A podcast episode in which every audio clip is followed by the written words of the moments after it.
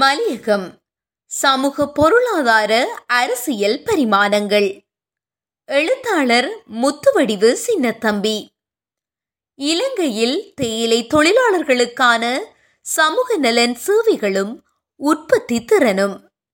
தோட்ட கம்பெனிகளுக்கும் தொழிற்சங்கங்களுக்கும் இடையே 1998 தொழிலாளரின் நாளாந்த வேதனம் தொடர்பாக செய்து கொள்ளப்பட்ட கூட்டு ஒப்பந்தத்தின் கீழ் தொடர்ந்து வந்த காலப்பகுதியில் 2 வருடங்களுக்கு ஒருமுறை இருதரப்பு பேச்சுவார்த்தைகளின் ஊடாக நாளாந்த வேதனம் உயர்த்தப்பட்டு வந்தது.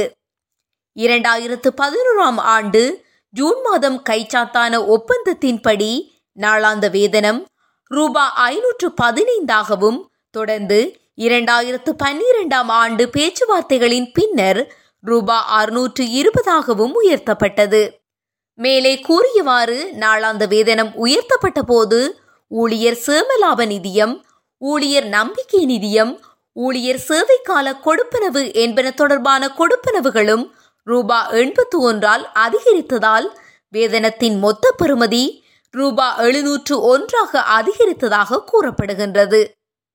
கடைசியாக கைச்சாத்திடப்பட்ட 2013 ஒப்பந்தம் 2015 மார்ச் மாதம் முடிவிற்கு வந்தபோது அதனை மீளாய்வு செய்வதற்கு பல மாதங்களாக இடம்பெற்று வந்த பேச்சுவார்த்தைகளில் எந்தவித தீர்க்கமான முடிவுகளையும் எட்ட முடியாத நிலையில் வேதன நிர்ணயம் இப்பொழுது இழுபறி நிலையில் உள்ளது.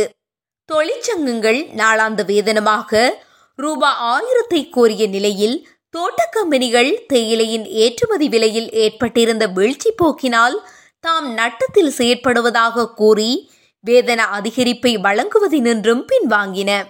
அத்துடன் எதிர்காலத்தில் வேதன உயர்வு ஊழியத்தின் உற்பத்தி திறனோடு பிணைக்கப்பட்டதாக இருக்க வேண்டும் என்ற கருத்தையும் அவை முன்வைத்தன. இவ்வாறானதொரு சூழ்நிலையில் ஊழியத்தினது உற்பத்தி திறன் என்பது எதனை குறிக்கின்றது, அதனை உயர்த்துவதற்கு மேற்கொள்ளப்பட வேண்டிய நடவடிக்கைகள் யாவை என்பன பற்றி ஆராய்வது பொருத்தமானதாகும். மேற்படி விடயங்களே இச்சிறு கட்டுரையில் ஆராயப்பட்டுள்ளன.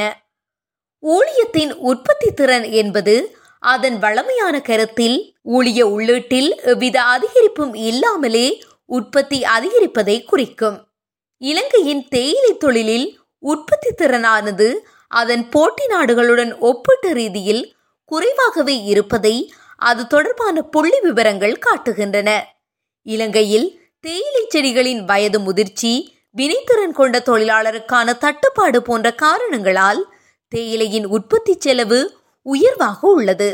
இது தொழிலினது லாபத்தன்மையை பாதிப்பதோடு தேயிலை தொழிலின் நீண்டகால நிலைத்திருக்கும் தன்மைக்கு பாதகமாக உள்ளது. விவசாயத்தை போன்றே தேயிலை தொழிலும் லாபத்தன்மையும் தொழிலின் நீடித்து நிலைத்திருக்கும் தன்மையும் அதில் கையாளப்படும் நிலம், ஊழியம் என்பவற்றின் உற்பத்தி திறன், உள்ளீடுகளுக்கான செலவுகள், உற்பத்தி செய்யப்படும் இறுதிப் பொருளின் தரம் என்பவற்றிலேயே தங்கியிருக்கும்.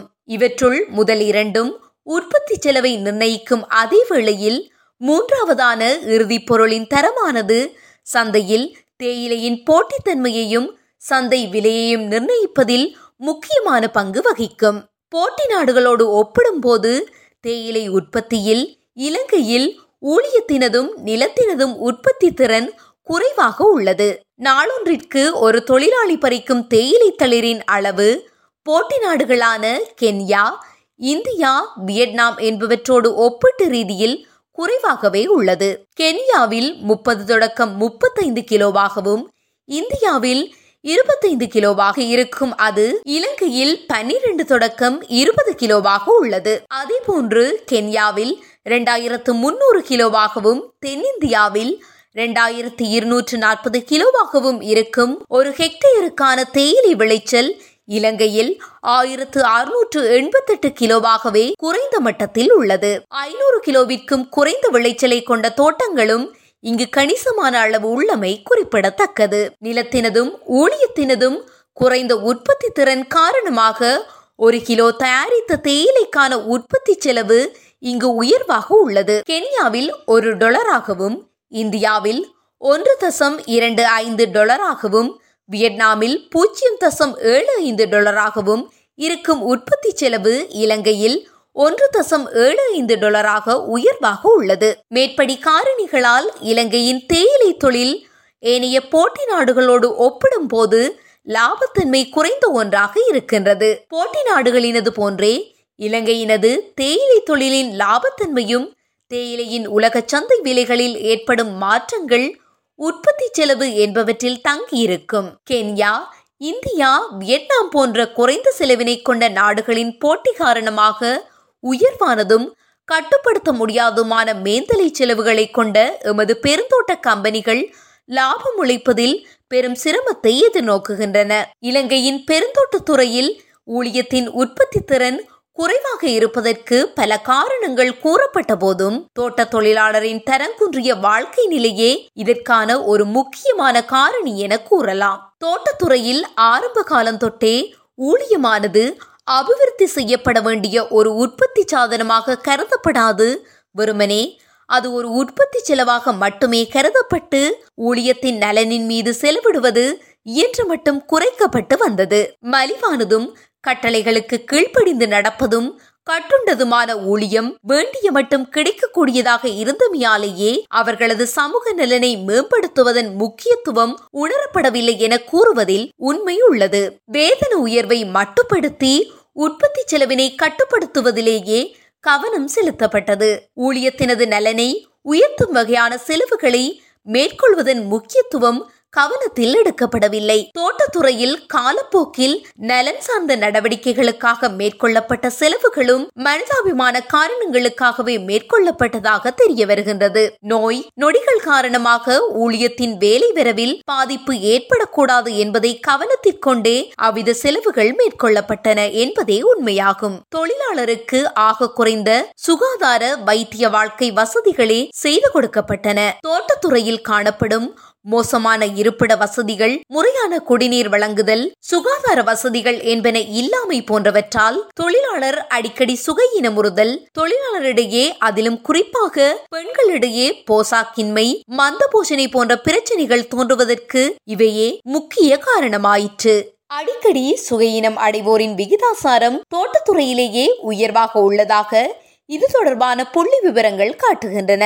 இதனால் வேலை வழங்கப்படும் நாட்களில் சுகையினம் காரணமாக வேலைக்கு சமூகம் அளிக்காது விடுவோரின் விகிதாசாரமும் தோட்டத்துறையிலேயே உயர்வாக உள்ளது. உற்பத்தி நிறுவனங்களின் லாபத்தன்மைக்கு மட்டுமன்றி தொழிலாளரதும் அவர்களது குடும்பத்தாரதும் சுபீட்சத்துக்கும் கூட ஊழியத்தினது உற்பத்தி திறன் அதிகரிப்பது முக்கியமானதாகும். தொழிலாளரது உற்பத்தி திறனை நிர்ணயிப்பதில் வேலை தளத்தில் உற்பத்தி செயற்பாடுகளுக்காக அவர்களுக்கு செய்து கொடுக்கப்படும் வசதிகளும் ஊழியத்துக்கு செலுத்தப்படும் ஊதியமும் முக்கியமான காரணிகளாகும். அதே வேளையில் தாம் செய்யும் வேலை தொடர்பாக ஊழியர் கொண்டிருக்கும் மனப்பாங்குகளும் உற்பத்தி திறனை நிர்ணயிப்பதில் முக்கியமான பங்கு வகிக்கும் என்பது இப்பொழுது உணரப்பட்டுள்ளது.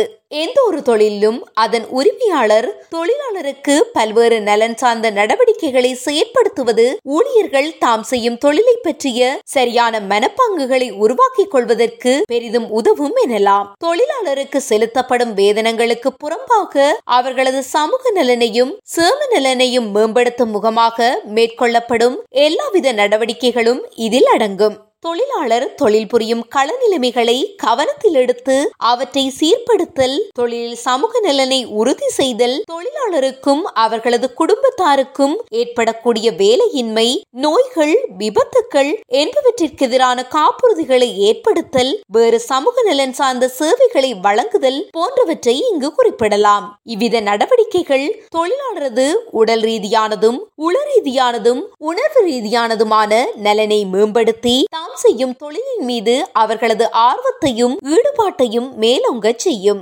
ஊழியத்தின் உற்பத்தி திறனை நிர்ணயிப்பதில் இது முக்கிய பங்கு வகிக்கும். கம்பெனி உரிமையாளரும் முகாமையாளரும் தமது நலனில் அக்கறை கொண்டிருப்பதாக தொழிலாளர் உணரும் போது தாம் செய்யும் தொழில் மீதான அவர்களது ஈடுபாடும் நிறுவனத்தின் மீதான அவர்களது விசுவாசமும் மேம்படுவதால் அவர்கள் முழு அக்கறையுடனும் மிகுந்த ஆர்வத்துடனும் வேலை செய்வதால் உற்பத்தி திறன் அதிகரித்து இறுதியாக கம்பெனியின் லாபங்கள் அதிகரிக்கும். ஊழியரது உற்பத்தி திறனை அதிகரிப்பதில் கம்பெனிகளுக்கு கணிசமான பங்குண்டு என்பதை இது குறிக்கின்றது என்பதும் இங்கு வலியுறுத்தப்பட வேண்டும். தொழிலாளரின் சமூக நலனையும் சுக நலனையும் மேம்படுத்தும் நோக்கில் மேற்கொள்ளப்படும் நடவடிக்கைகளுக்கும் அவர்களது உற்பத்தி திறனுக்கும் இடையிலான தொடர்பினை அளவீடு செய்வது இலகுவானதாக இல்லாவிடனும் அவை இரண்டிற்கும் இடையே நேர்மறையான தொடர்பு இருப்பதை எவரும் மறுக்க முடியாது. தொழிலாளருக்கு நல்ல இருப்பிட வசதிகளை அமைத்து கொடுத்தல், கல்வி, தொழிற்பயிற்சி என்பவற்றிற்கான வசதிகளையும் வாய்ப்புகளையும் ஏற்படுத்தி கொடுத்தல், குடும்ப திட்டமிடல் சேவைகளை வழங்குதல் போன்றன இதில் அடங்கும். குறிப்பாக வளரும் நாடுகளில் இவை முக்கிய நலன் சார்ந்த நடவடிக்கைகளாக கருதப்படுகின்றன. இவ்வித நடவடிக்கைகளினூடாக தொழிலாளரின் உற்பத்தி திறனை உயர்த்த முடியும் என்பது இப்பொழுது பொதுவாக ஏற்கப்படுகின்றது. தேயிலை தொழிலை பொறுத்தவரை உற்பத்தி திறனை நிர்ணயிப்பதில் பயிர் செய்யப்படும் நிலத்தின் செழிப்புத்தன்மை, முறையான பசலை உபயோகம், தேயிலை செடியின் முறையான பராமரிப்பு, தேயிலை செடிகளின் வயது என்பவற்றோடு காலநிலை தன்மையும் முக்கிய பங்கு வகிக்கும் என்பதும் இங்கு கவனத்தில் கொள்ளப்பட வேண்டும். குறிப்பு 2015க்கு முன் எடுக்கப்பட்ட தரவுகளை அடிப்படையாக கொண்ட ஆய்வு தொடரும்.